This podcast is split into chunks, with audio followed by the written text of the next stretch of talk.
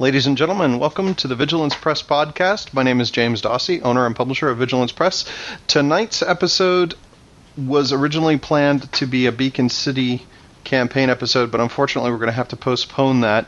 Um, one of our players is still on the road, so um, you know, uh, Lynn Hill's uh, rock and roll exploits will have to come first this weekend.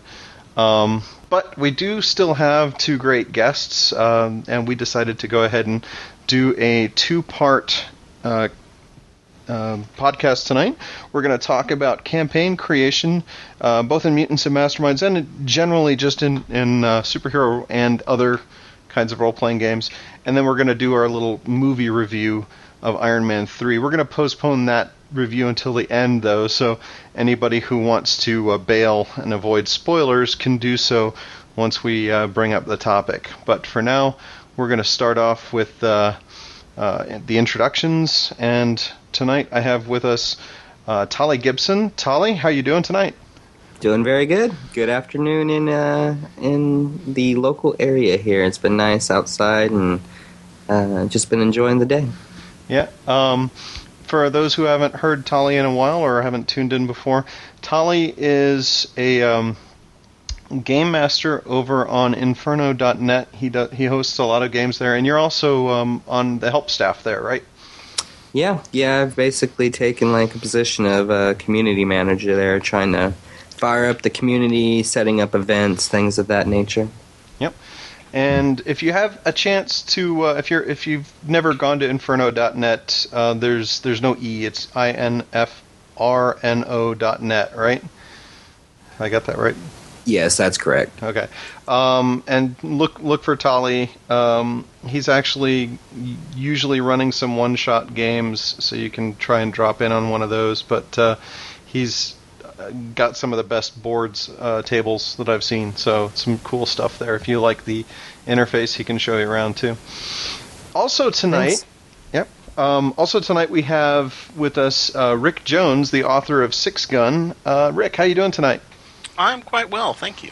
Good to have you on board. Rick was actually going to be uh, game master for season two of Beacon City. Oh, is going to be um, game mastering. So, how long have you been uh, role playing there, Rick? Oh gosh, since the basic D and D box set. Uh, I don't want to do the math and figure out how long ago that was, but uh, yeah, my friend came home from summer camp one year with the box set and said, "Here, I got we, we played this great game at camp, and you're gonna run it."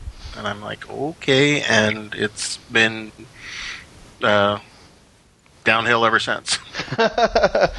That's cool.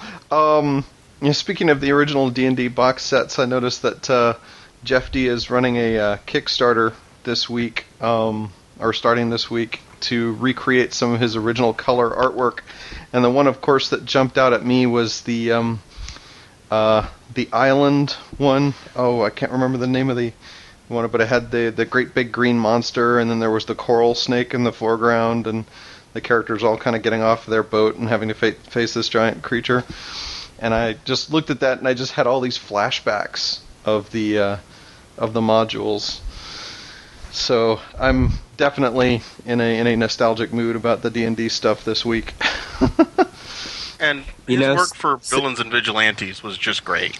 Oh yeah, yeah, yeah, and um, well, I've I've heard some back and forth on, on where the rights are right with that with that uh, with now. And he I, got them back.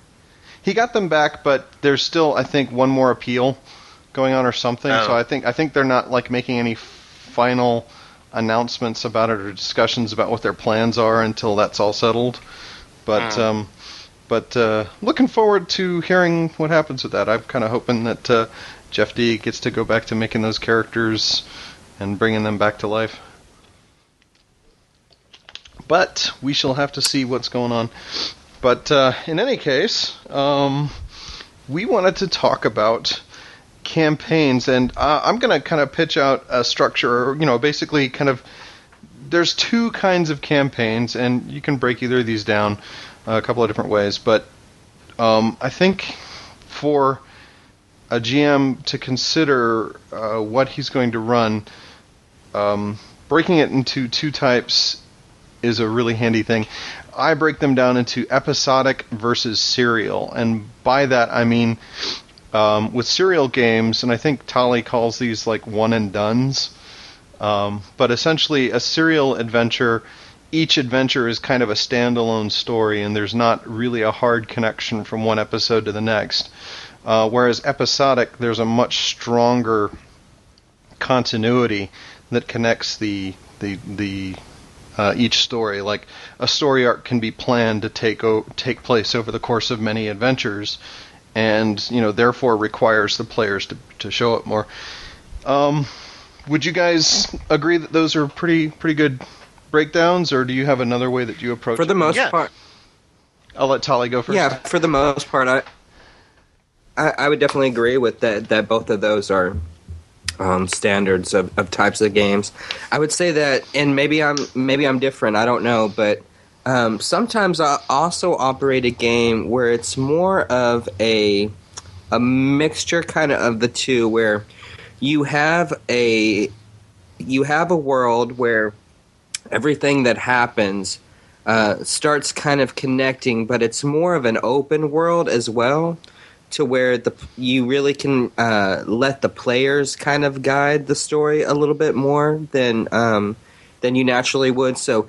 Um, while I may have a w- one kind of like overarching theme story that will eventually have a payoff, um, not every episode deals with that overarching theme.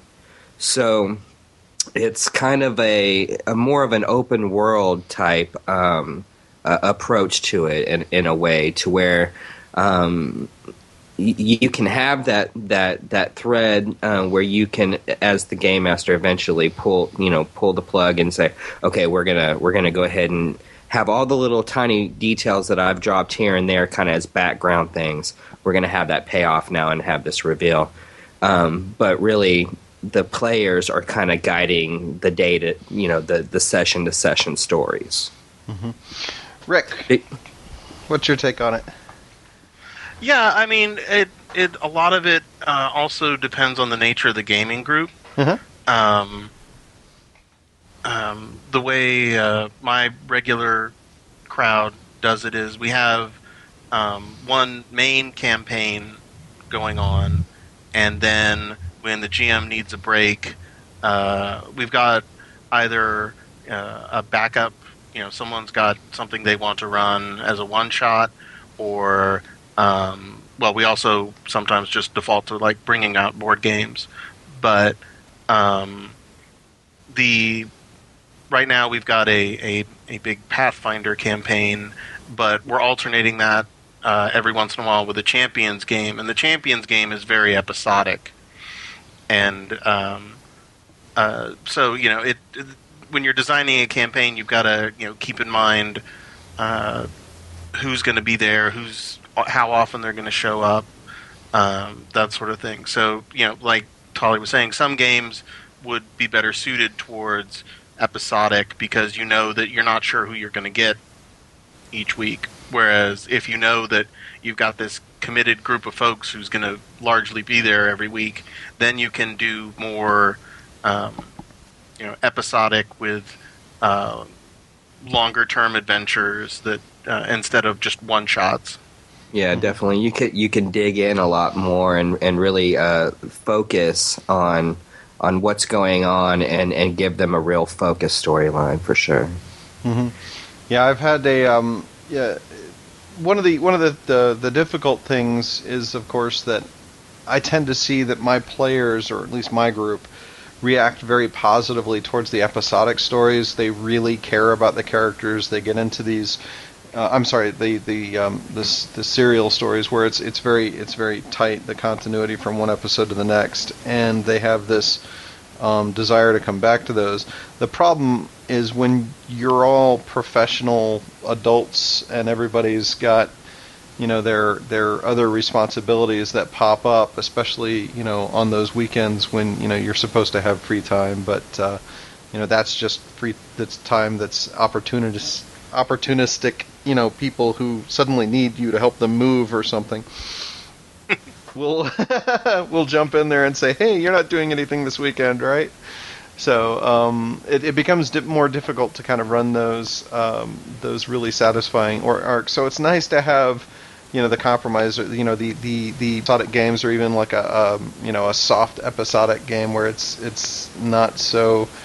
Um, it's it's there there are long running threads, but it doesn't necessarily have to. You know, each each story is kind of wrapped up at the end of each episode, so that you know, at the next episode, a different cast of characters can continue on, um, and that's that's pretty useful uh, to me is to have you know more than one campaign running so that I can alternate between the two and have one be more um, serial and you know for for the uh, the players that um, are able to make it every time, and then for those weekends when I don't have the same cast of characters, I can fall back on something that's a little more episodic. Absolutely. Um, but uh, then again, I only get to run once a week. I think Talia is running what four games a weekend or something. Oh, oh no, not anymore. Not anymore. Uh, no, um, I've I've got right now. I've got uh, two solid games every week that I run, but I am running four games. What I do is uh, uh, bi-weekly games now. Mm-hmm. So uh, on one week, like on a Friday night, I'll run uh, the initiative, which is now they, we've we've just went into volume two. They're, they've uh, taken over the state of Georgia, like uh, protection of the state of Georgia, and they've decided to call themselves uh, the uh, the Atlanta Avengers. And uh, cheese factor here. Sorry, uh, I love my group, but that's the cheesiest name. But and and so uh, and then the opposite Friday, um, you know, uh, you know, run a different game, and then same thing on Saturday. So it uh, it works out to where I'm running a bunch of games, but they're they're spaced out to where it's manageable. You know, if I weren't running a company, I'd probably be doing the same thing right now. right. But um, it's kind of funny. Um, I've been trying to alternate game systems lately to learn more about new games. Um, something I didn't used to do. I was very much a one game system guy. I would, I would, um, and for the longest time, that's been Mutants and Masterminds for me. Um, Rick, what games are you running right now? I mean, I think you mentioned Champions. Uh, are you? Well, also- I'm not actually uh, running any of them. Mhm. Um, uh, right now, we're uh, we just finished a long uh, Pathfinder campaign that was inspired by the old D and D Temple of Elemental Evil um, uh, module, and we're about to start the the Rise of the Runelords adventure path. And the other game is more of a, a pickup uh, champions game where we're Philadelphia's superhero team and. You know, last week uh, we played this week for the first time in a while, and there were giant slugs created by an evil mad scientist rampaging through New York, and we we fought them. Um, Does this have anything to do with like the weather where you're at? The slugs? no, no, no. I th- I think uh, our our GM just came up with he his, he's had this mad scientist character that he's mentioned a few times in the campaign backstory and so I think this was his time. And and he's he's a monster maker supervillain, so uh, I think he's just been sitting on his monster maker plot and decided to now is the time for us to fight the giant evil slugs. Fun. Uh, but right yeah, right now, what I've kind of got on deck, uh, in addition to uh, stealing the the Beacon City game out from under you, is uh, I've just got some one shots that uh, will uh, do on on weeks when uh, the regular GMs are busy or and we don't want to do board games. Cool, cool. Yeah, that's another thing that I've been bringing more and more into my group is the board game stuff, and um, I do hope to have uh, hope to have uh, the Sentinels of the Multiverse creators um, on in, in the near future. We we were talking about that via email, and things got busy for both of us. They're in the middle of a Kickstarter right now, so hopefully I'll be able to bring them on um, as early as next week. But I have to I have to contact them and find out where they are right now. But uh, That is a, a great card game. Yes. uh, I'm I'm not normally a fan, but it's not a deck building game. You just have the cards for, and then you play. Uh, so there's not the the constant need to buy booster packs. Right.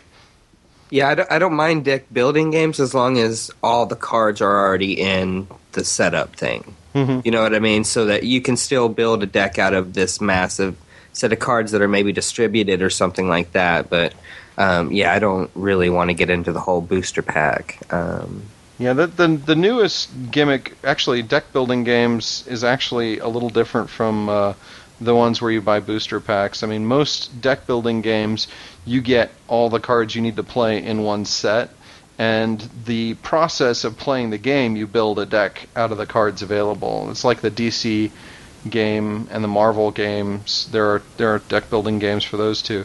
But um, Sentinels of the Multiverse is much more. I pick up a deck of cards, and that defi- you know that deck is my character, and it gives the cards a lot more personality. I think um, because you have you know one focused deck that plays differently, and you know what kind of gameplay you're going to get when you pick up that character if you know that character. So I think to me, so the cards basically build your character for you. yeah, it's essentially like, um, for example, the speedster character Tachyon. Um, That's we're my favorite one, by the way. I love Tachyon. Um, she's a speedster scientist, and um, her one of her uh, her special ability is that she can kind of go through her deck faster and build up her discard pile faster than most of the other characters. And her special attacks, which like I think she has like uh, four cards in the deck that are based on this, um, come up fairly rarely. But when they do, um, their damage value is equal to the number of a specific type of disc uh, card that's in her discard pile. So that functions differently from, say, the um, uh, the Wraith character, who's kind of like a Batman, and who's kind of a, like a well-rounded, all-rounded character, but relies heavily on devices and getting devices out into play. And if an enemy happens to wipe out all of her devices, um, you know, her her remaining power is basically stealth and avoiding damage. So each character has their own special uh, gimmicks, and, and each deck plays very differently from the others, which is really nice. But getting back to campaigns, um, we were kind of talking about, um, we you know we've talked about kind of deciding what kind of game to run, and and episodic games versus serial games. I think I think everybody kind of understands the concepts behind those, but just to kind of sum it up, we have um, you know, if you have a group that you're not sure who's going to be there every weekend, it's really nice to, to, to have a game where you want to pick the story up and end the story in one sitting and not have to carry threads over to the next adventure. So I think it takes a little more planning to, to tackle a story like that to kind of recognize when it's time to end it and end the session. Um, and Well, it-. Uh, I'll, tell you, for example, um, I actually have a campaign that, that I that is set up exactly like that.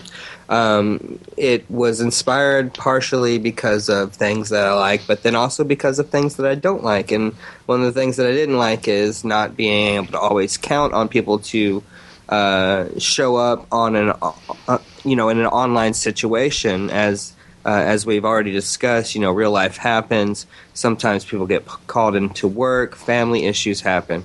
People uh, get pulled away, and it's understandable. But at the same time, it's a little hard when you have a uh, progressive story that hinges on maybe uh, a certain character being there, and then they're not able to make it that week. What do you do with your group? Well, I usually run through them in, you know, through a one shot in that kind of situation. Uh, the frustration of that happening over and over again kind of grew into an idea of, well, why don't I set up a game that works where it's just like uh, you do a, a one story and then it's it's done, and then uh, the next week uh, characters come in, it's a whole new story, um, same world, but not you know you're not building really a continuity of of a storyline per se. You're building character development because in each issue, uh, these characters get spotlighted more than a uh, progressive plot line. Um, so, doing it at first, I will admit, the first couple times, that was definitely an issue. The first game went six hours. Wow. The sec- yeah, the second game was about four and a half, And while both of those games were amazing and fun, and everybody had a lot of fun, I immediately recognized that too long, uh, especially for the kind of um, uh, subject matter that we were dealing with, which was early 1960s comic superhero comic books. So um, through trial and error of the first couple times, I did have to develop a kind of a routine or, or a, framework that would work to kind of ape this genre that I was doing. So I kind of set it up to where it works in three acts. Uh, we have a, a, definitive rhythm of how the game works each time. Uh, all the pieces that are put into this framework are different every time. Um, but we always start out with uh, uh, the first act as nothing but complete role playing and character development. The second act has a little bit of dice rolling, where um, but it's not as rigid as usual. Um, we we just let the character describe what trait they can use out of their character sheet to perform something or do something that will get them a success that goes towards a, a certain amount of uh, successes they need for this challenge section of the game. Each character gets to really just describe stuff, be really kind of free with what they're choosing, and do one roll a piece to try to get a success each time. And then the last piece is an actual battle against, you know, some sort of supervillain on a map and stuff. And uh, we've got it to where it, it, you know, it's it's about two and a half, uh, you know, two to two to three hours each time, and that's that's appropriate, and that you know, and it's fun. We all get to um, spotlight everybody. Everybody gets to do a lot of great role playing but they also get to have that um, battle moment uh, there at the end with the big climax. And that again is is um, you know uh, not everybody's time frame is going to be the same or or demands are going to be the same. A lot of people um, kind of see four to six hours is kind of their sweet spot when they're actually sitting around a table with people. But you know when when you're working online or when you're working with uh, you know uh, people who have shorter demands or you know stronger demands on their time, you know you're going to run into you know something that's got a more more of a rhythm like Tolly's does.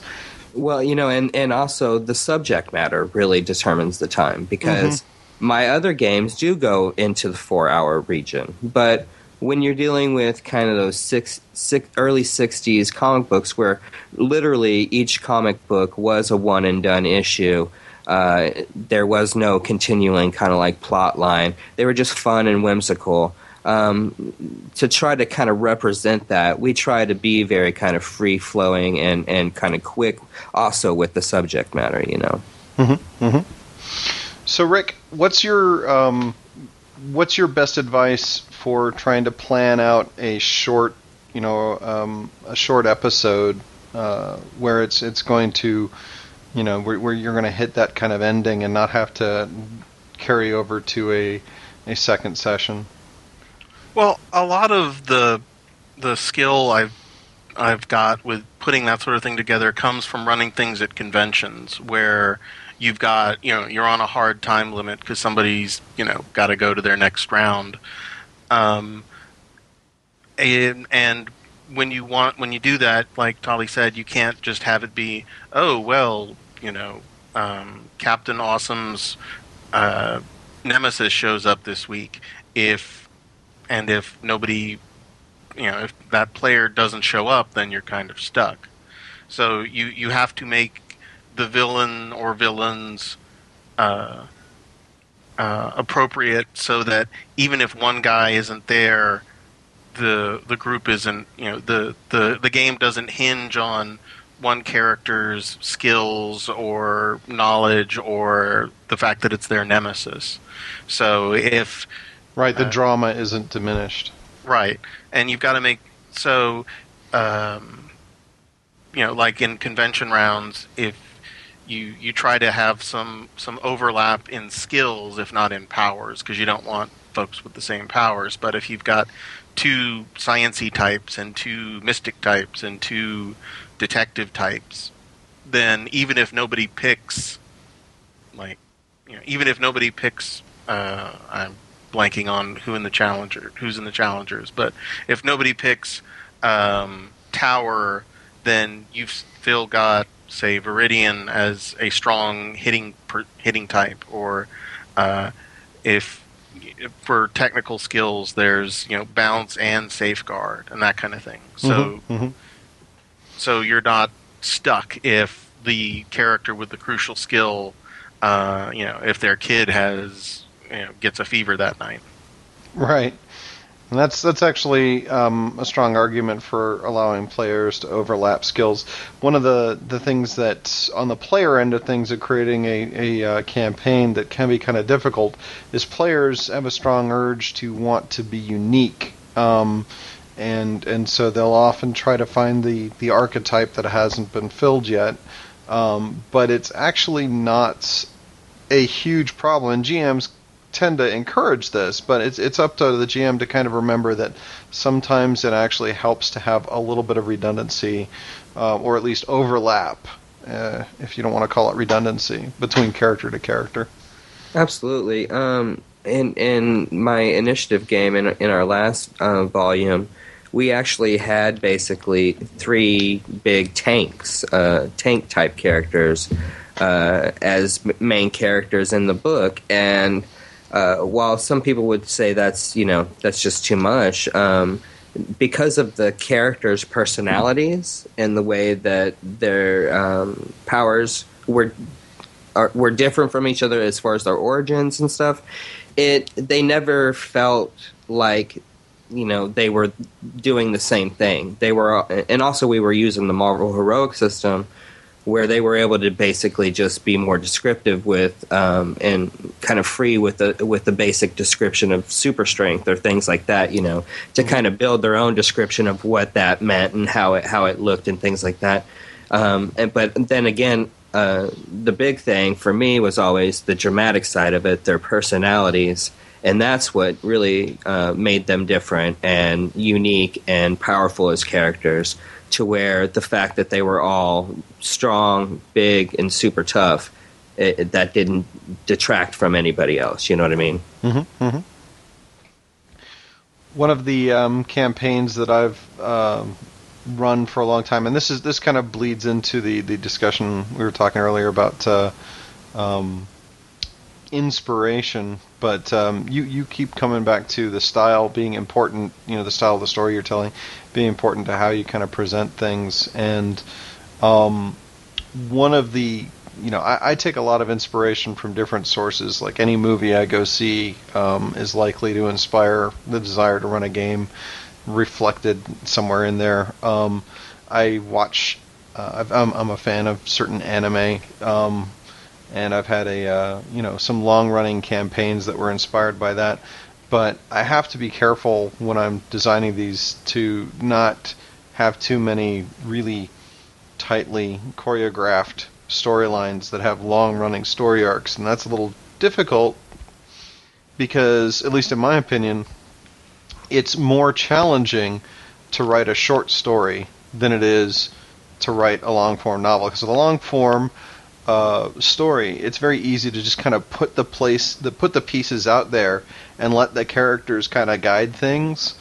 Um, but when you're when you're trying to you know tell a story in a shorter format, you, as a GM, you kind of have to have a little more of a stronger hand on the till and kind of keep you know keep an eye on the time. Uh, you know, even if you're just not not necessarily keeping a stopwatch there, but you know, just kind of keep an eye on the pacing and making sure things are moving at kind of a brisk pace. Um, so you know, the two the two kind of have a different feel when you're playing them too. At least I found. Yeah, and, that's very true. And I think when you're trying to design those smaller, like one-shot games, or if you have a campaign where it's, where it is just a, you know, like like you said, a a, a shorter episode each time. Um, you you really have to kind of think about it beforehand and and thinking about that timing and stuff really is kind of important because you want to make sure that you hit the uh, the emotional beats the things that are important in the story um, while keeping it interesting and action you know actiony for your players at the same time and uh, you know that's just something that I think you know everybody out there that runs games and uh, does this kind of stuff. The, you know, the more that you practice it, just the the easier it is to do it. I would just uh, suggest to everybody out there try to write some one shots ever no- ever once and again, you know, and and it, it kind of does use a different part of your GM brain to where you um, uh, you you do kind of have to start understanding the um, the format of ro- role playing setups in, in, a much more compact version, uh, rather than having that that long wide uh, range where you can just kind of breathe out and, and bring in story points when you want it. This is something where you really do have to to compact it and, and still get that um, that emotional pull for your players every time. And um, it, it, practice, you know, practice makes perfect. Uh, uh, the you know I'm I'm I'm no nowhere near perfect, but I, I love practicing, and I think uh, the more that I do these one shots, the better I, I get at having a grip of, of, of a good format that's that's good for people. You know, especially at, at, at the Infrno thing where we do these little festivals, these little one shot online festivals where uh, people come on and, and GM uh, games for people, and, and they're like in little four hour time slots. So, you know, going into it, you know you've got four hours to do something. You can make it shorter than four hours if you want to, but I guarantee you almost everybody is right at four hours if they don't bleed over just a little bit. You know what I mean? Mm-hmm, mm-hmm. And uh, just learning that, just doing that, even, I think, kind of really helped uh, build my skills on, on doing those shorter form uh, stories. Rick, you got any advice on, on like the shorter form, or should we move on to inspiration? Well, I think one one of the the cheats I've had with convention rounds in the past is that if things take longer, you have to know when to throw things out. Um, you know, if if a group gets bogged down, or if they are having fun with one particular part, and you're looking at the clock, going, "Oh, you know, they're they're having fun here, but."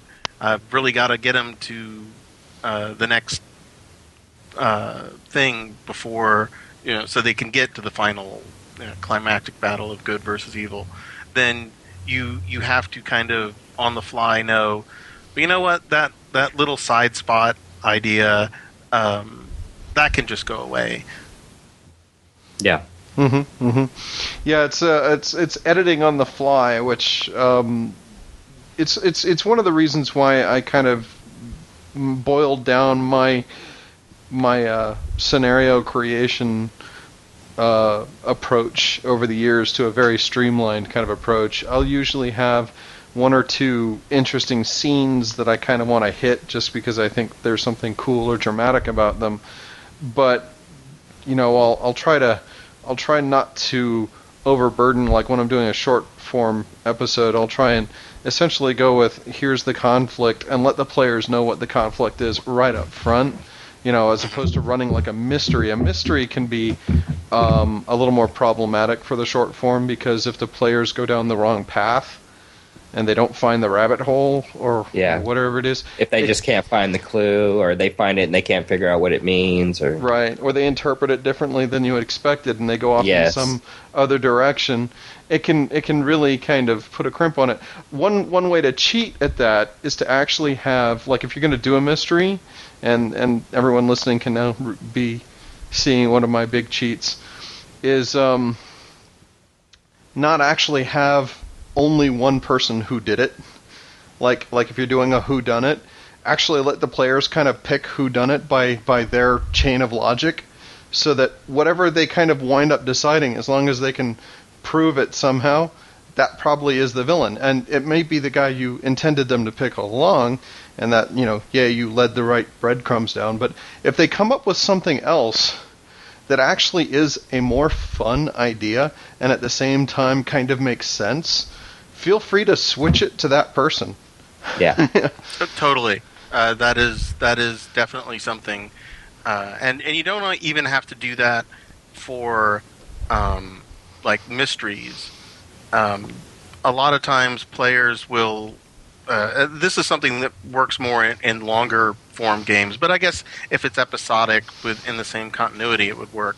But if you know, as a throwaway line, you say, oh well, the city used to have a superhero, but uh, he retired a long time ago, and the players are like, well, "Why did he retire? And what what happened to all of his villains?" Uh, you know, when when just because the superhero retired retired doesn't mean that the villains are going to go, "Oh, I guess we should quit too." and you know, they when they find something like that that maybe was just a throwaway line for you, but they they they really latch onto it to go, oh, I guess I better come up with a good reason, and or even let them uh, come up, you know, let them while they're theorizing come up with the reason, and then uh, when they do figure it, when they do quote unquote figure it out, then they're like, ah, I was right. Mm-hmm. Mm-hmm. Yeah, that those kind of things, letting the players help you steer the story, is a great way to one take some of the burden off of you of having to sweat, you know, hoping that they'll find the right path. But the other advantage it gives you is that it makes them feel really smart when they got it right and it kind of they, they kind of get into it and, and it's a little more fun and of course they're contributing to the creation of the story on a on a on a pretty profound level there when they're actually coming up with ideas that you then integrate into the story. So that's always yeah. that's always a good way of keeping them engaged. Just don't let them know it's you know don't don't be too transparent about it. Yeah. Well you know it, again, it's like the more that the more that you practice at all this stuff, like the better you can get at those. Uh, like you said, editing on the fly or what I call improving it. You know, uh, just coming up with those improvised things because of you know they take it in a different direction than what you're thinking about. Um, I think the worst thing that you can do as a GM um, to to yourself, but also to your players, is to get upset because of the fact that there was a beat or or something that you wanted to happen, but because of something plausible and like you said more you know just as fun or more fun that the players have uh, come up with because of just organically things that are happening and it's going to bypass that that thing that you had planned. Getting upset about that and and god forbid taking it out on your players is absolutely the worst thing you can do. You got to learn to let go of those things and just be happy that you know the story is progressing organically and move along with it. You know. Mm-hmm. Mm-hmm. Yeah, that's one of the reasons why I try not to plot too far ahead of you know if I'm doing a long form game. I try not to plot too far ahead. I try to have ideas that I want to hit, and I'm pretty good now, you know, with 30 years of experience or whatever, of of being able to kind of spot the the beats and, and kind of figure out where the players are going to go and and kind of lead them in the right way, give them the right clues. But you know, even if they don't head in my direction or they come up with a solution that's just so wild and and and just so different from what I expected them to do, I still embrace it because it's a lot more fun for them if they are doing something unexpected. And it's also fun for me because then I get to try and, you know, frantically figure out something on the fly instead of having to just kind of go through the motions of, of my carefully laid plans. But um, you know, so I've, yeah. I've, learned to I've learned to enjoy that spontaneity. Um, Absolutely. But you know, it's like when I'm looking at a long form campaign, I don't want to plan the end episode at the same time as I'm writing the start of the campaign. That would be kind of foolish. I, I want to create the overriding threat and the overriding themes that to, to borrow some words from Fate, uh, the Fate core RPG. But uh, you know, I want to kind of establish you know guidelines that are going to help inform the campaign as we go forward. But at the same time, you know, if the players manage to defeat the main villain, you know, three you know stories in, and I had a you know hadn't anticipated that, then I need to kind of find some way to keep the story moving to reach you know my ultimate goals. Yeah, yeah, you know, and, and like you said, those challenges are fun, and that's what makes being a, a, a game master kind of rewarding. At least for me, on a on a weekly basis, is uh, having those kind of uh, instant, uh, quote unquote, I guess, kind of problems. Not problems in the sense of like trouble, but in almost like a puzzle. Um, happen there and then being able to solve them in a way that uh, everybody enjoys and uh, you feel good about. Mm-hmm. So, really briefly, let's kind of touch on the topic of inspiration, um, and then we'll jump into our Iron Man three review. But um, you know, I've I've talked about you know one of one of the things that I use for long form games is kind of an inspiration are are like anime and um, of course comic books are always a great source. Um, what kinds of things do you guys draw inspiration from? Let me jump to Rick. Well, um, I tend to uh, take a bunch of things from a bunch of uh, different sources and kind of throw them in a blender. Um, when uh, I, I, the last time I ran a Mutants and Masterminds game, it was right around the time that uh, the uh, Emerald City Knights game was start uh, campaign. They they had like released the first chapter, Mm-hmm. and um, I didn't want to just run that campaign because I knew that just based on the way publishing works that uh, I would not be able to you know the my players would be going faster than they would be releasing chapters Mm-hmm. but I liked the idea of a event that um, kicks off a bunch of new super people Mm-hmm. so I did. eh, It wasn't the Silver Storm, and uh, I uh, uh, liked the idea of a city that hasn't had superheroes for a while. And in my head, I had just had, you know, there was just a placeholder. There was a superhero who um, I liked the character Daedalus from uh, from the Freedom City setting Mm-hmm. but uh, instead of having him be an an Iron Man guy, he was more like a, a Doc Savage, um, gadgety superhero guy, and Mhm. so I had Doc Daedalus as the city's hero, and the heroes were finding out that oh he's and he really is well they weren't sure at the time, but you know they were finding out that he's this immortal guy who's been uh, a hero in different incarnations up and down through time, and so and the the they were figuring that out, and uh, a lot of times I just found different villains that from different sources. Uh, uh, there, I used some icons characters, and I used some characters from uh, the. Uh, there's a wild talent setting called Progenitor that I really liked. Um, and I grabbed villains from all these different spots and made them some of the the newly created villains. So I, I just tend to look around and see what's what's interesting me at the time and grab a bunch of that stuff and throw it in a blender and, and see what comes out. What about you, uh, Tolly? Is that kind of your approach? Well, um, kind of in a way. I mean, uh, it's funny. I, I've I've only been really like progressively been playing role playing games maybe like three years now. Um, so, you know, I've talked about this before. I thought about it for the longest time. Uh, read the books and stuff. Never got to play them. Only been able to do it uh, continuously just here recently in the last few years. Uh, I, I come from a, a long background of being a comic book nerd. You know.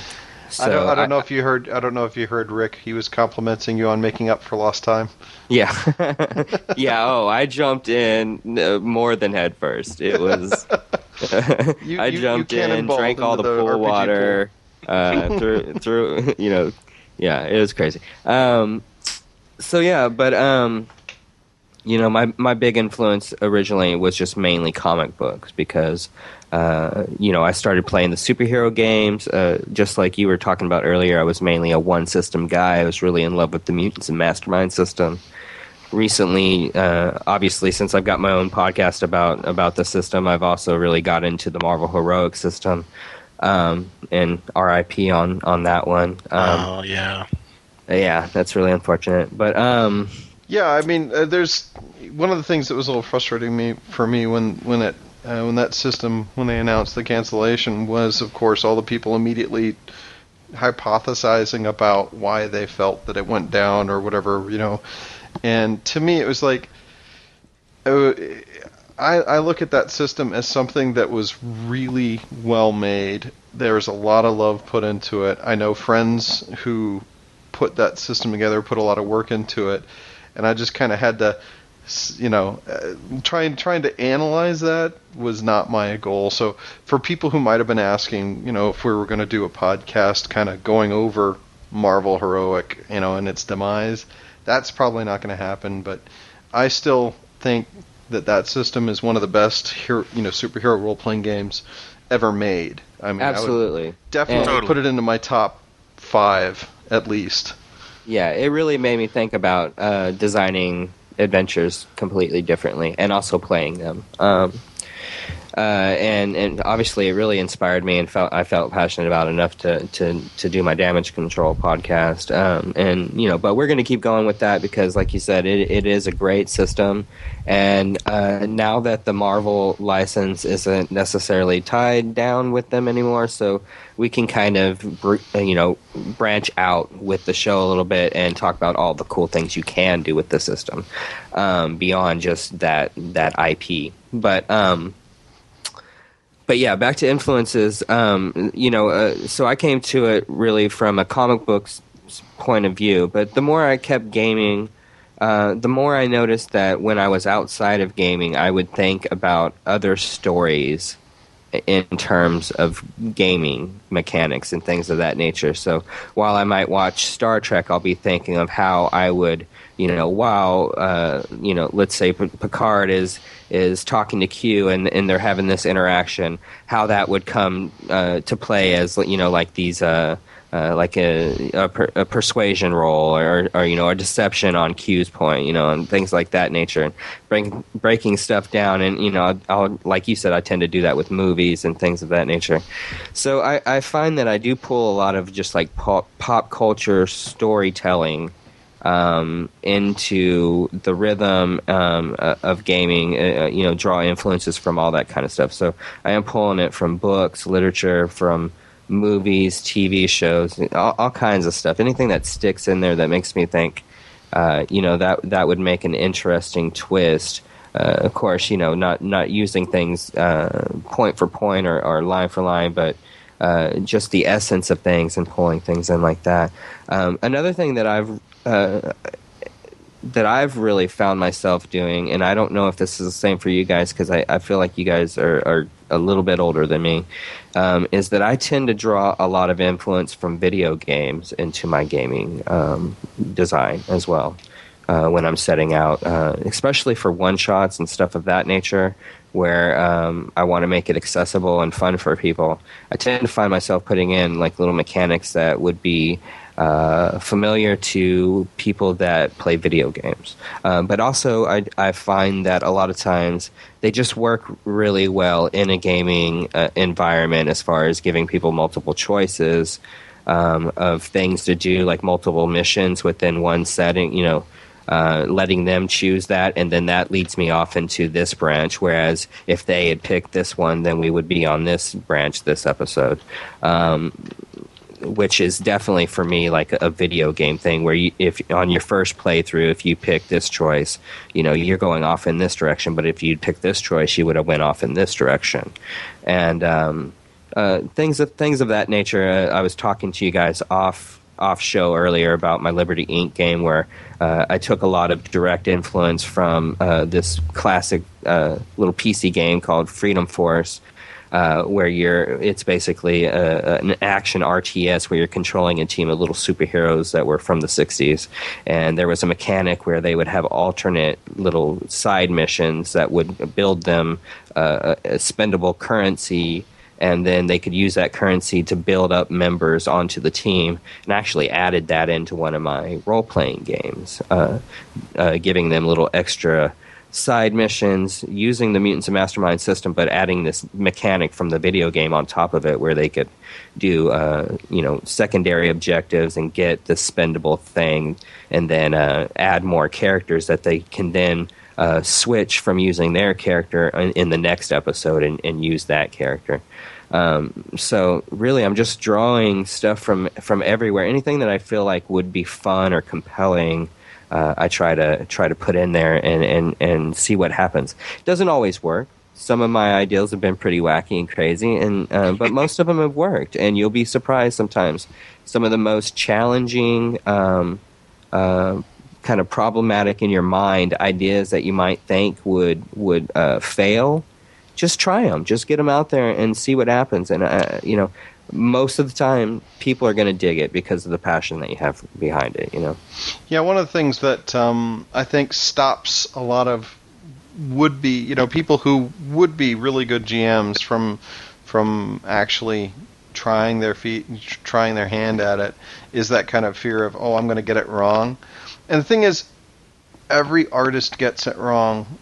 You know, it's like that's how you learn. That's how you do it. I mean, you're going to make mistakes. They're going to be awesome mistakes. Some of those mistakes are going to surprise you and some of them are going to be terrible, but at the same time you're going to learn from each mistake how to do something cool next time.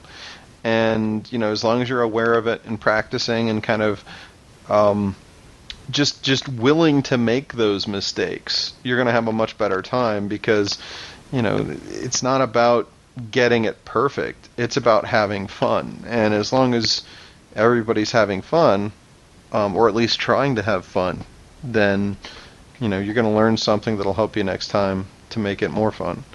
So, um, but as far as inspiration for games, um, I'm kind of like Tolly, where I'll look to things and um, I'll be crunching numbers in the back of my head. Like, you know, I go see the Avengers and I'm going, okay, how would I break this down into action scenes or turn, you know, into initiative or into, um, you know, like a, a, skill challenge for mutants and masterminds, things of that nature. Um, and now I'm starting to do that with Fate because I've been steeping myself in Fate Core because we're working on that Tian Xia project, which is coming to a head soon. And um, you know, blatant plug. So you know, I'll, I'll I'm I'm looking at things. All it's all about creating advantages now and trying to um, distill things into the idea of of of, uh, uh, of aspects and advantages and things like that, which makes me think of things in a completely new way, which is a bit uh, very reminiscent of the Marvel heroic system, actually, in terms of a lot of the uh, the kinds of ideas that you come up with as far as like creating advantages and things like that. Um, but uh, for inspiration, you know, uh, there's there's two kinds of inspiration that I would break it down to. There's inspiration that's just that sparks an idea for me that I can use to surprise the players. And then there's inspiration that I and the players share, which give us some sort of common ground that makes it easier to create something. And as an example of that, I mean, the easiest example I can think of is if you're going to sit down and play a Star Wars role playing game, that's 99% of us nerds out there have seen it and understand the Star Wars universe at least on some basic level. And you, all you have to say is, let's play a Star Wars game. And if everybody enjoys Star Wars, they all know what to expect from the setting. They all know kind of what to expect from the tone. They all know, you know, what what you know what kind of the limits of superpowers are. Oh, I could be a Jedi, or I could have a spaceship, or I could have a droid, or maybe be a droid you know, there's all these different elements to the setting which kind of are defined for them. And you know, with me and my friends, that's often anime. Like I can point to a show called Naruto, um, which is kind of a, a, a ninja saga, if you will, about this young boy growing into a young man um, and learning all these magical skills as he goes forward. That's a very um, uh, serial uh, storyline where each each episode connects very tightly to the next one. Um, but uh, you know, it's very series oriented. But um, when when I explain that to my friends, they're you know they instantly go, "Oh, I know exactly what kind of character I want to make." Um, how often do you kind of um, do you guys find that you know you, you, that you you've you've you've taken inspiration from something and then find difficulty in, in explaining that to your players? I mean, is there something that you can use as a shortcut? Uh, we'll start well, with Rick. I've I've had the the issue uh, in our um, in our group.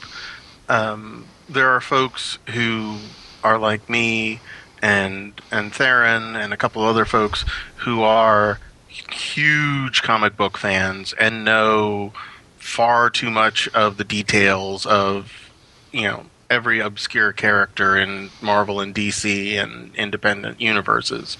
And then there's folks who have seen there's folks in the group who have seen, you know, Iron Man or the Avengers, and that's really all they've got. Um, mm-hmm. So you have to, especially if you're if you're going to run something uh, in an established universe, you can't handicap. You you have to be sure not that you know, not being an enormous comic book nerd isn't a handicap, and so that is why when uh, when we were discussing superhero games, one of the requests from the non-comics junkies was, "Can it not be an established universe? Because I feel like all the stuff's going over my head." Hmm. Yeah, that's actually a, a good point. One of the things that a lot of us who are comics fans look to as a point, uh, you know, an asset, like if we are going to play DC Adventures or Marvel Heroic, is that we can use these familiar characters either as player characters or as, you know, NPCs that the players will get excited about because they know that character. But for the person who doesn't know the situation, that can actually be a barrier to enjoying it because they feel like they're missing out on something that the other players are getting. Yeah, they're not in on the on the quote joke. You know, it's like they exactly like you said they feel left out, and you know, it, it's one of those things that I've seen too, where. Um, you know, sometimes it's just really important to sit down and, and, and talk about the tone and the, the you know the themes that you want to come up without spelling out the storyline for people really establishing the, the, the tone for everybody and, and the setting and, and why it's important, uh, I think is really kind of important to the longevity and, and the, the health of, of your game because um, it's so easy to just assume that, that people are going to understand, you know, like, uh, for instance, dark superheroes, that they're just going to get it if they sign up for the game or, or you know, if they if they're into playing the game. Um, but th- like you said, they may may not have all that background uh, knowledge that you have, and, and all all the uh, the lore in their heads that, that you have to, to work off of. So um, I've I've had that situation happen. You think you know, and, exact, and especially on an online situation. Uh, I'm always really, really uh, explicit with exactly what the game is about um, on the page where people have to sign up to try to give people a, a, a, a, real solid idea of exactly the kind of tone we're going for and exactly what um, you know they're they're they're going to kind of expect from my side of it. Then I like to usually once I have a set of people, I usually like to have a, an initial uh, kind of just like a meeting session where we then talk about it and and uh, make sure that everybody is on the same page because if you just have that one person that is on a completely different page it can just ruin it can just like poison your game and it's so terrible. You've put in all this effort you've got all these other people that are on the same page as you and then you've just got this one person just derailing stuff. And they're not trying to they just you know they just they're coming from a different place. Mm-hmm and um, establishing all that stuff is just so so important. And you know, uh, while sometimes it's a little bit of a pain to to to you know have to take time to, to do all that extra work, um, uh, you know, of of really making sure that everybody understands where you're coming from, and then also finding out what they expect from the game, what they want to get out of it, I think is also important. Um, that way, when you go into it, you know that uh, it's already start, starting out with a really strong heartbeat, and uh, people are going to be more invested, I feel, as well, if everybody's discussed it and uh, feel like they're on the same page with that stuff. Mm-hmm. Mm-hmm. So, um, Rick, did you have any final uh, quotes you wanted to add in there before we jump to our Iron Man review? Uh, just that um, you know the the the pre-campaign meeting, either in person or or over lots of email, is a really good idea. Mm-hmm. Yeah, I think it's one of these things that I sometimes take for granted with my group because we know each other so well by now. But there is a strong you know, if you take the time to lead into a campaign and give everybody a chance to really make sure they understand it, so they can make characters that really connect to the story and connect to the themes in a way that they're comfortable and happy with, they're going to be a lot more enthusiastic about the game six or seven sessions down the line. Yeah, and you will too because you're feeding off of that energy, and everybody's like enjoying it from the same kind of, um, you know, fr- from from the same place, mm-hmm. and um, it's it's just really really satisfying. And and you know, I know a lot of people out there, uh, especially new GMs, and and I can speak from that side. You know, only having a few years in. Uh, you know, there's a lot of times where you're going to have those situations come up early on and, and trying to run games and stuff before you learn to kind of start feeling people out before the actual sessions start going on. It's really important to make it an enjoyable experience for everybody um, equally. So uh, that's always like the big thing. Um, my last thing that I would I would actually say for people out there, uh, since we were talking about inspiration as well, is one thing that I found with these one shots is they really give you a chance to be as creative and as challenging as you want to be. If you have a system that you love, but you think maybe there's a cool mechanic from a video game or something, and you'd like to layer that on top of this game that you already love, try it if there is some sort of like weird television show that you like, say for instance, I uh, I did a one shot using the Marvel heroic system, but I tweaked it a little bit um, and uh, did a did a basically like an homage to Danger Five, which is this weird action comedy from Australia, and uh, and it worked perfectly. Like you know, who would think you know you could pull some weird action comedy about a team of spies that are uh, always their main mission is to kill Hitler, but it's in the 60s. so like World War II's gone all the way into the 60s, and uh, it's this weird, wacky thing. And, and the guy that gives them their their missions is a man who speaks very poshly and has the head of an eagle. And uh, but yet it worked, you know. And my players loved it, and we had a great time. Um, do not be afraid to try new things. Uh, draw influences from everywhere uh, just have fun. That's that's you know that's the main thing about all this. Uh, you, you try to make stuff that's fun for them and do it for you. Yeah, you mentioned video games, and then immediately took me back to something that I've actually done a few times. Is actually take like a setting or an idea from a video game, and I layered it on top of you know a game I was running. Um, one simple example I can give is um, uh, I had an adventurous sci-fi setting that uh, my players were basically uh, just um, trying to think of how to sum it up very quickly. Basically, it was an ongoing adventure fantasy set in space, and in this particular episode, I decided to feature a big racetrack um, adventure. It was it was essentially there was a story that revolved around you know the players needing to win this race, and I borrowed all the racing mechanics from the Wipeout video game. So they were racing these hovercraft uh, vehicles, and you know they would have to try and hit these different pads to activate weapon systems or speed boosts and things like that.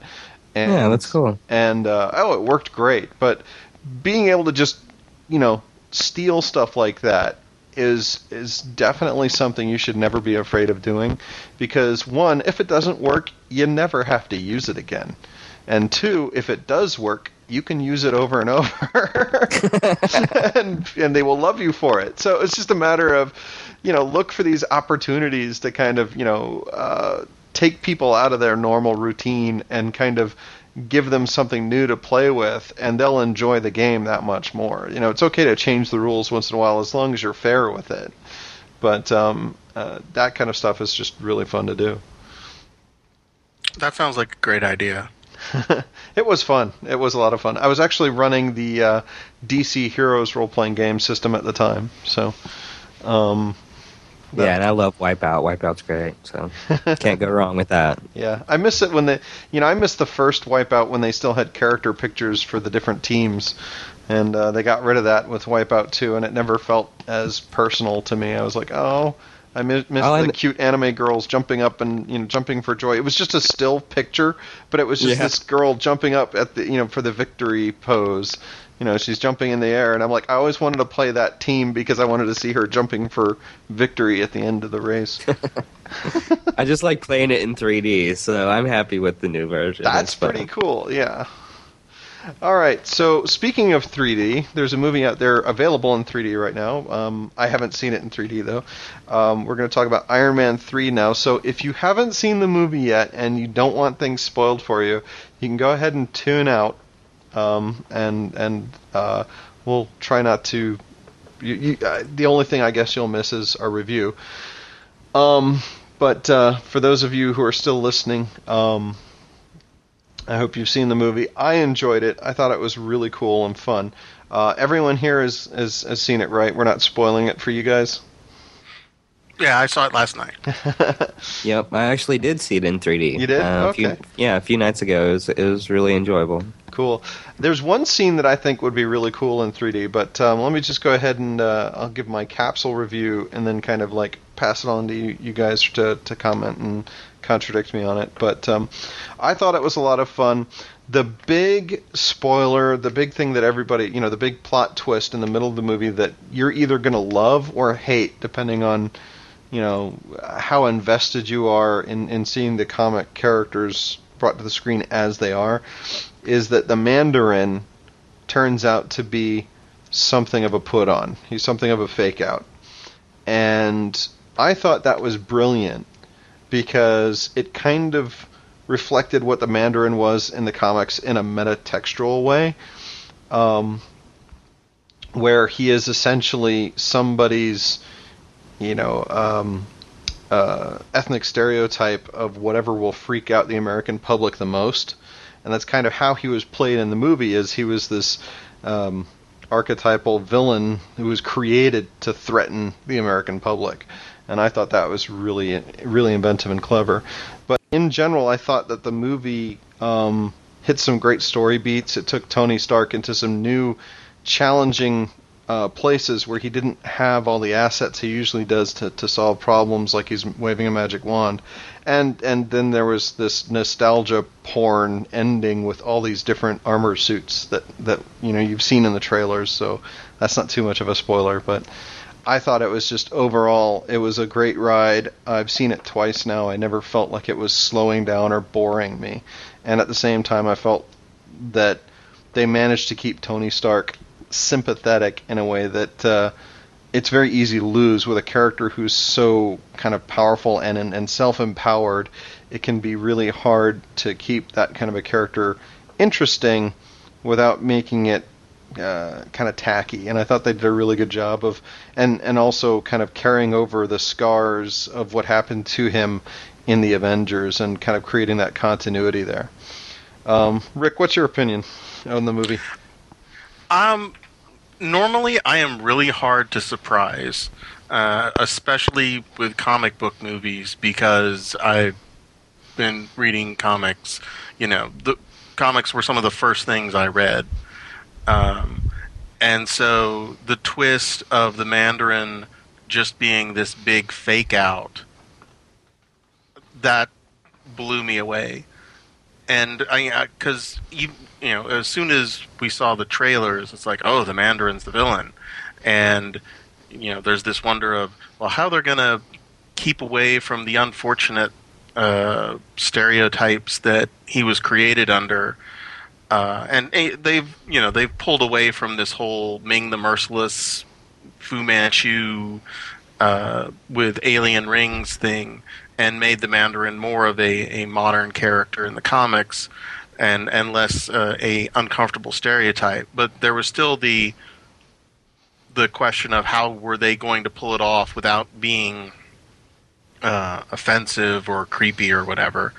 And the whole swerve of the Mandarin being a shell game, and this was all a plot by uh, the AIM guy, uh, was brilliant.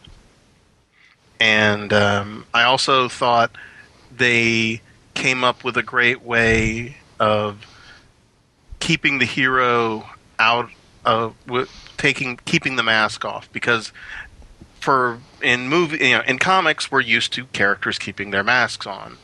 Um, but in movies, you know, you want you know the the actors want to have their face out there, which is why you know Captain America lost his mask midway through the Avengers, um, and uh, why in the first Iron Man movie, uh, a lot of uh, you know in the big battle his faceplate was off, and so having Tony, you know, out of out of Iron Man suits, and even in the final battle where he was just switching from suit to suit, which was just so incredibly awesome.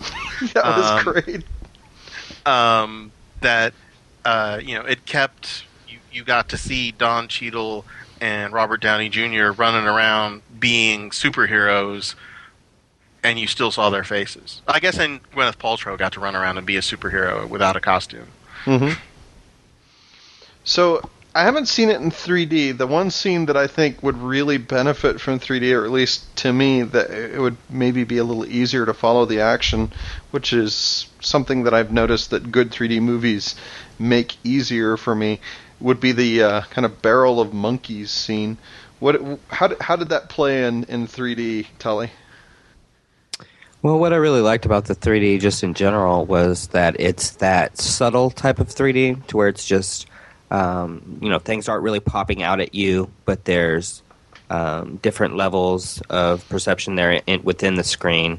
And um, I, I, I thought the whole thing looked great. Um, you know, I, I had some issues with the second Iron Man, um, but even it just it felt like to me even in the third one they were they were taking more care uh, with more kind of attention to detail with the visuals in the third one. Uh, the second one was really kind of lackluster on the visual side, especially if you watch the first Iron Man and then immediately watch the second one.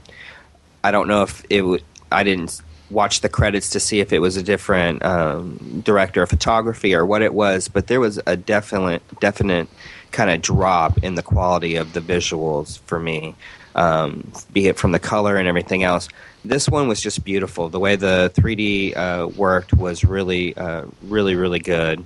Um, and you know, to touch on what Rick was saying, um, one of the things that I really, really, really loved about the movie was the fact that he was out of the suit so much. Uh, the fact that we got to see character development rather than just action, action, action, action.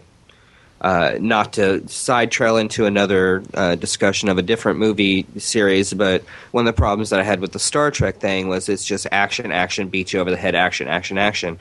Uh, with uh, this movie, it was great to really see those downbeat moments where you get to uh, understand the character more, you get to see more vulnerabilities. The fact that they uh, kept going back to his anxiety about feeling kind of helpless there as he was falling through the uh, portal uh, there at the end of the Avengers movie and making that an important part of the history of this universe for him, Mm-hmm. I thought was really great as a fan of continuity and as a fan of superheroes. The fact that they're building their own continuity continuity is what makes these movies amazing to me.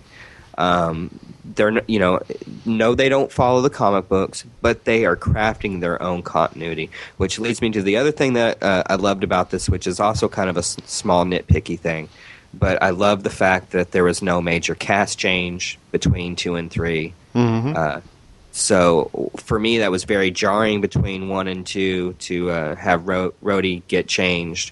Uh, so for me, the fact that they're they're kind of staying back on track again, I was very very happy about that. And and and like you said, that that last scene with uh, all the suits and the big showdown fight. I mean, visually, that was probably my favorite part as far as the 3D uh, seeing you know seeing him jumping off these ledges with the uh, you know, scaffolding going by as these suits are also flying by, and the lasers and the missiles, and he's jumping into. Yeah, it looked great. It was awesome. I have to say that sequence is one of the ones that I I'm really looking forward to having on Blu-ray, so I can pause and actually count all the different suits and just look them up online and see where they came from because they do go by really quickly, but you can tell they put a lot of detail into them. And there's some of the suits that I'd never seen before, and then there are some that I remember going, "Oh, is that what I think? Is that the Silver Sphinx? There is that the one that I remember?" Because and I like the I like the fact that they had the one that kind of looked like a Hulkbuster, you know, like hold up the building. yeah, Mhm. That was great. yeah, they did some really cool stuff with the different uh, with the different suits. Um, and I like that. Uh, you know, the the the one that really kind of. Well, I don't want to be too spoilery in case people tune Well, in. but- we've we've I mean, we uh, we spoiled the twist in the, the big first two stuff. minutes Yeah, that's of, true. of the The- talk. the- so- when when the prodigal son returns, you know the fun, you know the most up to date one, number forty two, shows up. You know, I thought that was a brilliant moment because, um, you know, it is this non weaponized suit, and he uses it in a very clever fashion. Um, you know, those kinds of things are what makes Tony interesting to me as a reader or as a viewer of these movies. Is that he's able to come up with clever solutions that are not just brute force. I mean, a lot of times when you see him in the comics, depending on who's writing him, he can be just essentially played up as, you know, a powerhouse or a, a paragon like Thor or or like the Hulk, you know, where he's all about how strong he can get. But when he's most interesting to me is when he's coming up with creative solutions to a problem that, you know, nobody else would come up with. And absolutely. and that to me is is just one of those moments where it's like, yeah, I I I I've seen the complaint that a lot of people had um, was that he didn't stay in the suit longer, so it wasn't a movie about Iron Man per se.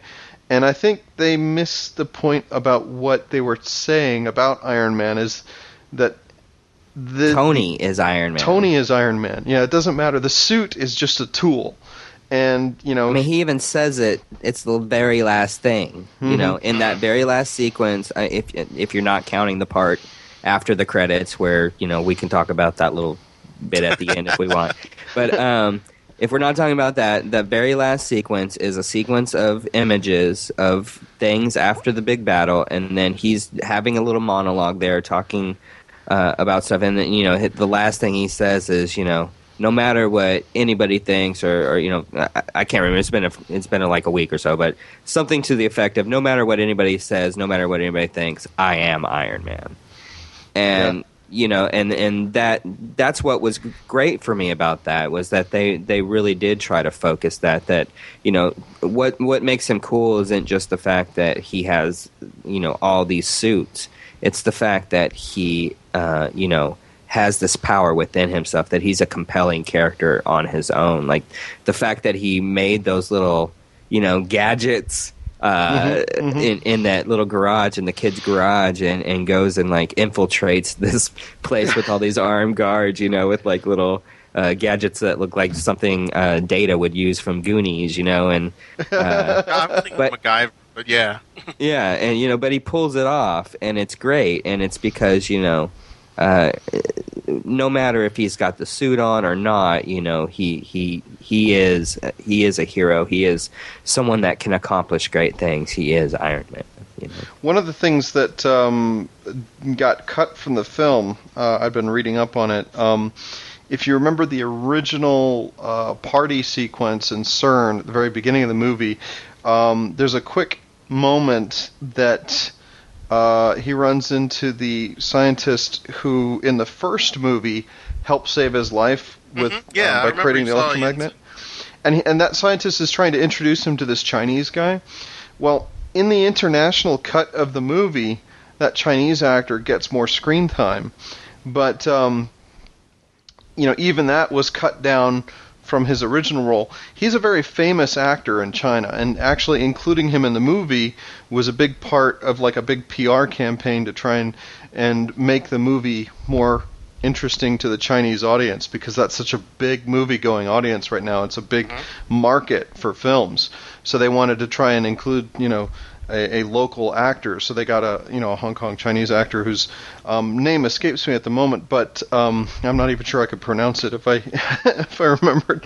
But um, they are talking about taking the scenes that he was in and editing them into a short film of their own um, that will then be uh, probably put on the, the DVD or Blu-ray or something. I'm guessing, um, which I'm looking forward to. But if you're very careful, if you look, and this is something that only knowing ahead of time you could really spot. But um, at the very end of the movie, where they're pulling the shrapnel out of um, out of his heart, and uh, and doing the surgery there, the surgeon who's working on him is that that same Chinese guy. Oh.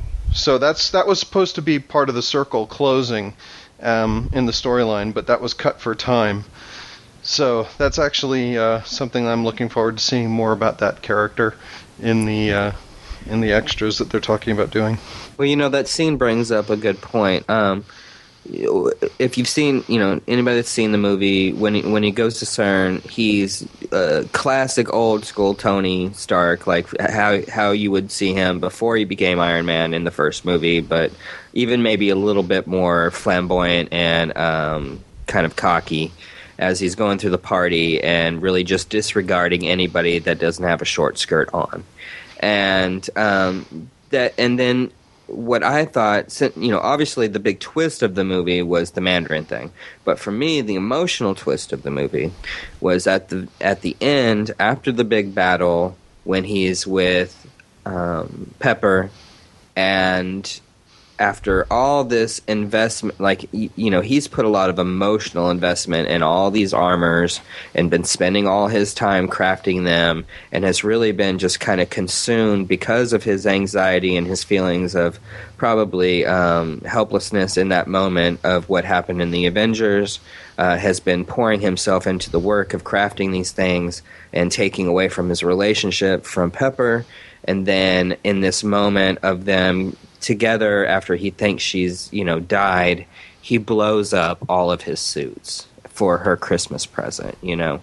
And to me that was like the big emotional twist of uh, here's tony stark who thinks the best present for his uh, you know steady hardcore girlfriend is a, a, giant oversized stuffed bunny with uh, excuse me for the younger viewers but very large uh, uh, breasts. And it was just uh, you know, to to go from that guy to the guy that's willing to destroy all this time, effort, and emotional attachment in a moment of a gesture for the woman that he loves, uh, I thought was even a bigger twist in a way. Rick, any more comments? Um, no, I mean we. Uh, uh, I someone posted something online that I thought was funny that in in a Iron Man 4 someone should like attack Pepper and she should just grab the gun and flare up and melt it and then go, you know, and just and and that be just kind of a a little throwaway thing that oh yeah, he fixed her. And he didn't take away her superpowers. He just, you know, made sure she wouldn't explode. But I, I don't think they would actually do that, but the idea of it I thought was funny. I have a feeling that they did just uh, that they are just going to stabilize the extremis uh, that's in her body, and um, she would will probably be able to control it. Maybe even in the next one, we'll see a another sidekick to Iron Man instead of uh, Iron Patriot. Well, you know, I was thinking that once once they injected her, that they were going to do like they did in the comics recently, where Pepper was injured, and so they put an arc reactor in her chest and he and that powered her uh, her rescue armor.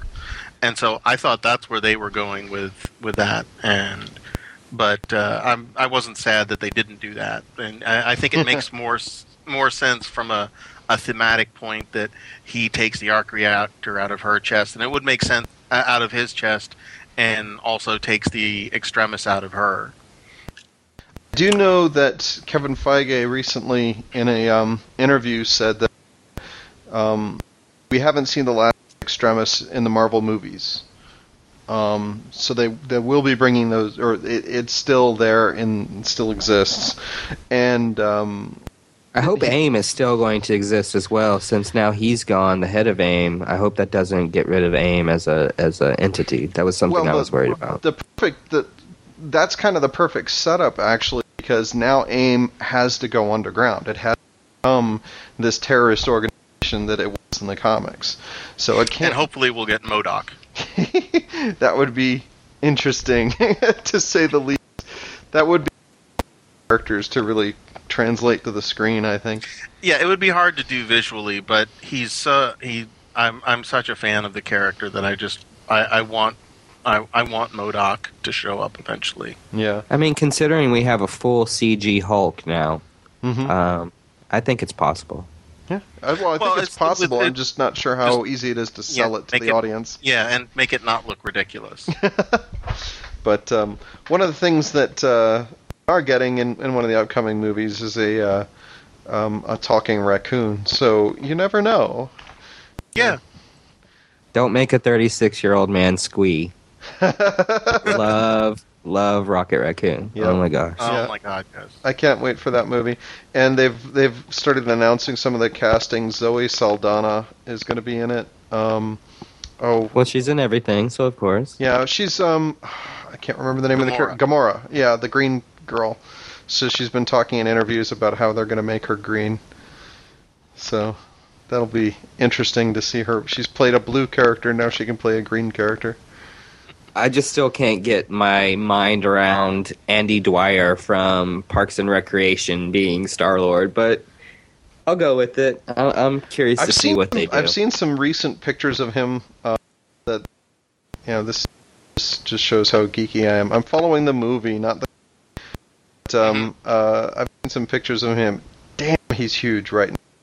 Um, like yeah, I've seen pictures of him from like when kind of when he's like flabby and and you know. Uh, he wasn't necessarily very physically imposing, uh, wanted either but um, you know they they showed you know I've somebody tweeted some pictures of him uh, on the street coming out of his workout, and geez, man, the guy's huge right now. so uh, I, I I really have to tip my hat to these people who are willing to go through that much physical effort to transform themselves for. But uh, yeah, definitely. so, uh, in a nutshell, well, let's see. Um, I don't want to keep you guys up too late, but uh, um, as far as looking at Iron Man, if you were going to look at a single sequence of that movie and try to translate it to a role-playing game and, and try to bring it into a role-playing game, which would be the sequence you'd, you'd to and say that you're that's the one you want to try and imitate? We'll start with Rick. Well, I think the the um, the hardest one would be with all with Tony flipping in and out of suits of armor every other every other action round. Mhm. Um, but the uh, you know one of the the things that that is almost expected of game masters when you've got somebody who's in a super suit is to have an adventure where they can't be in the super suit or the super suit is broken. Mhm. So, um, like the fight where Tony's trying, Tony is up against the two extremis soldiers in the little town, or um, or, or his assault on uh, on the the the quote unquote Mandarin's compound uh, was neat um, because it had the hero, you know, without all of his usual gadgets. Uh, I've I've been in a couple situations in campaigns where uh, I had a character uh, who had a, a super suit or you know some an only in hero ID kind of thing, and they were trapped in their regular ID, and in in the wrong hands that can be really frustrating because you've built this especially in point based systems where you kind of go well i'm just going to save all these points by you know putting it all only in hero id Mhm. and then when the gm puts you only puts you in your normal id for a t- period of time then you're like oh i'm completely screwed because i have no stats i have nothing um, but if done if done well it can be really entertaining for the character uh, to be, um, you know, without their normal stuff, but still, uh, you know, in Tony's case, you know, the the hypothetical GM said, "All right, well, you can make umpty points worth of gadgets because you've got the inventor um, advantage." And so the you know you imagine the player going going okay I'm going to make this I'm going to make that I'm going to make this I'm going to make that and you know having fun uh, working around that limitation. Mm-hmm. Mm-hmm. Tolly, what was your what was the scene you you most wanted to try and imitate in a game? Well, you know, and again, it, for me, it comes down to like which system you're going to be using. Um, uh, I would handle the movie dif- very differently, for instance, if I was using Mutants and Masterminds than if I was using Marvel Heroic. But for instance, for me, uh, what I usually find to be the most compelling are the uh, the kind of story development or character development parts of the game, and also of other stories. So I would probably pick the section where he busts into the um, the little sh- shed garage uh, workshop area, mm-hmm. and and first meets the kid. Uh, I would treat that as as a good transitional scene using Marvel Heroic.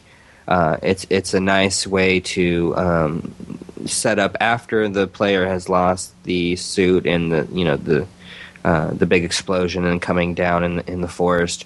Uh, set up the scene of they find the place. Um, you know, let them come in uh, see that it's got this kind of mechanical setup. Um, then introduce this character that brings in another side to the story, and all of this is just done as role playing. But then, um, before you end that transitional scene and go into an action thing of him actually going out and trying to do something, you can give them that chance to create, you know, either an asset or a resource, uh, making some sort of devices there inside the workshop, getting the kid to start working on the suit, And however you want a wanted sandwich. to, you know. I have to say, I was kind of nervous when the kid showed up because so often, you know, the the action hero and the kid can be such a badly done cliche, but they just handled it just right. Yeah. Yeah, and th- that was something I wanted to bring up earlier. I guess was just one reason why I brought it into my um, my role play example. Is that um, you like you said that's a trope that's been uh, abused, used and abused, and um, usually when they bring that in, it's kind of like a last ditch effort to uh, draw in you know more audience. Um, it, it may be that kind of trick, but they, Well, like you said, they handled trailers, it right. so that was. I I don't think he was there to bring in extra viewers, just because if they had, they would have put him in the trailer. Yeah, now I did see some uh, promotion before the movie, and they were talking about him and his Hmm. uh, his uh, interactions with Tony, and you know how it was going to be a big treat, and da da da. But but yeah, you know it's it's one of those things. They uh, like you said, they they handled it really well, and it and it worked in the story, and um, you know he was compelling, and he had a a, a, a nice little storyline, and he, he kept his own with uh, Robert Downey Jr. on the screen, so that's no small feat. Yeah, Yeah, no, he, I, I like the way they played off each other. They did a, uh, they had a nice rapport between the two. Um, to kind of jump in with um, my favorite scene of the movie, and this is something that uh, was reinforced after kind of having a conversation on Facebook with a couple of my friends, including Steve Kenson name drop. Um, um, it, it- he actually s- sparked this when he basically uh, said he was coming out of the theater, and, and it struck him how his uh, favorite part of superhero movies is when the hero is rescuing people rather than you know just necessarily fighting the bad guy. And it kind of drove home for me something that I'd noticed before as well. I mean that that that for me is what makes it a, a hero movie instead of an adventure movie. Um, and you know, for example, i- in Superman, we know he's a superhero because the first thing he does is rescue Lois Lane, and that's the thing that's important enough for him to put on the costume and, and go out and do. Um, he fights some bad guys in that sequence after that, but he also does some rescuing, and it's always that coming back and rescuing people or protecting people that kind of defines who he is. but you compare that to the, um, and I, I apologize for bringing up this movie, but if you compare that to Daredevil, um, where at no point in the entire film does he rescue anyone, and it's kind of like that's the difference for me. Um, you know, Superman really works as a superhero. Daredevil, the movie, does not. It utterly fails because at no point is he actually making the world a better place. He's only serving his own selfish interests. And, you know, he may be to avenge what he sees as wrongs, but he's not helping anyone by doing that. Um, he's not actually making people's lives better.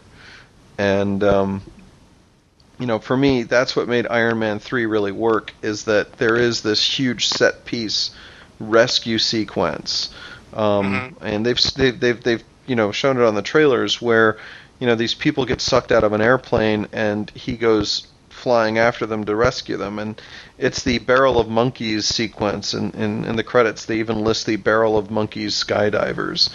Um, yeah i saw that. But um, and and it, and it's a great clever sequence with you know iron man trying to outthink a situation that seems impossible. And that's the challenge is to try and of all these lives, and you know if he misses one person, you know the character has failed, and and and that's the kind of thing that I've been thinking about, and I actually wrote an article um, on the Vigilance Press website, uh, posted it as a blog entry um, on uh, super rescues, and I used the uh, Superman rescuing Lois Lane from the helicopter in the very first Superman the movie uh, as kind of my uh, archetypical archetypical example. But for me, that was the the thing that I wanted to try and, and take as inspiration from this film and, and try to bring into my next game uh, is that idea of, of making superhero rescues as exciting in the game as they are in in, in the, uh, the movie. And the problem that I've run into with games is that uh, it can be too much about the challenge and not enough about the uh, the emotional connection between the, the hero or the audience and the uh, and the character being rescued, which is really important in the movies. So um, that's the thing that I took away from it. Well, you know, one of the strong things about mutants and masterminds is the fact that they have a mechanic set up there that's uh, that lets you kind of uh, work that really into your games because you've got a spendable, you know, this uh, virtual commodity there in, in, in your game setup to give to players when they do stuff like that, when they uh, take their turn to save the civilians in the burning building that the villain just set on fire as he's blasting away at your other teammate. You know, mm-hmm. uh, when they do that, when they use their turn to do that, you know, I reward them that hero point for doing something very, you know, heroic, and then then they, uh, you know, they have they have those extra reasons, that extra push of you know, beyond the fact that it's the right thing to do, um, you know, also I get this little goodie to play with. So. Mm-hmm. Mm-hmm. Rick. Uh, yeah, I I I agree, and I think Marvel, you can create uh, threats and use the Doom pool to uh, do that sort of thing, and the the timer mechanic that they added in uh, Annihilation is is good for that as well. Oh, I haven't actually read about has, this one yet because I haven't got my Annihilation book yet. I'm still waiting on uh, my friend to bring it over. uh, I have the I, I, just I got the PDF, so uh, it it was also in the uh, the uh, demo one of the demo adventures that uh, that I I was lucky enough to get my hands on and run at Alcon. Very cool. So yeah, so uh, another thing that you can do there with the Marvel Heroic system to kind of simulate that um, that same sort of um, give and play to, to uh, give a reason for the the players to try to do more rescues in your game, make them more heroic. Um, a lot of times people don't think about in the Marvel game actually attacking the Doom pool to try to make it smaller. Um, what you could do is when you're in a situation where the, the Watcher has put out a bunch of um, civilians out in, in, in the middle of the scene so that maybe the, the superhero battle is near civilians or, or uh, you know buildings, things of that nature. You can actually uh, save people, describe yourself saving people as part of your turn. Uh, and what you do is you actually roll against the doom pool, then um, you, you you you know like normally you get your two die for your total unless you're going to add more with your plot points like you can. Um, but then with your effect die, what you're doing instead of causing harm to the villain or or things of that nature, making a complication. What you're doing is you're actually taking away a die from the Doom pool using that effect die, uh, making it easier for everybody else. Uh, making the chaos smaller and simu- you know simulating you actually rescuing these people and uh, making the danger for for the uh, surrounding area much much smaller. So um, while you don't exactly get the spendable unless something happens with your die where you get the plot points, um, it, it's still a, a, way to give you kind of a reward, making it easier for you by, by, by rescuing people and being heroic. Very cool. Very cool. I hadn't ever thought of using it that way. That's really nice. All right. Well, I think um, I think we're going to wrap it up here, and uh, um, hope everybody enjoyed our our little uh, um, review of Iron Man three, as well as some some meditating on, on how you can take uh, inspiration from different sources uh, like Iron Man 3 to your games. But um, I also want to thank my special guests for uh, helping us talk about uh, campaign creation and uh, the differences between different kinds of campaigns. And uh, th- Rick, thank you for joining us. Oh, my pleasure. And Tolly, it's always good to have you on board. Yeah, definitely. Thanks for having me. And shout out to all the listeners out there. And uh, to everyone listening, thank you for tuning in, and uh, we hope to see you again soon. Uh, until next time, stay vigilant.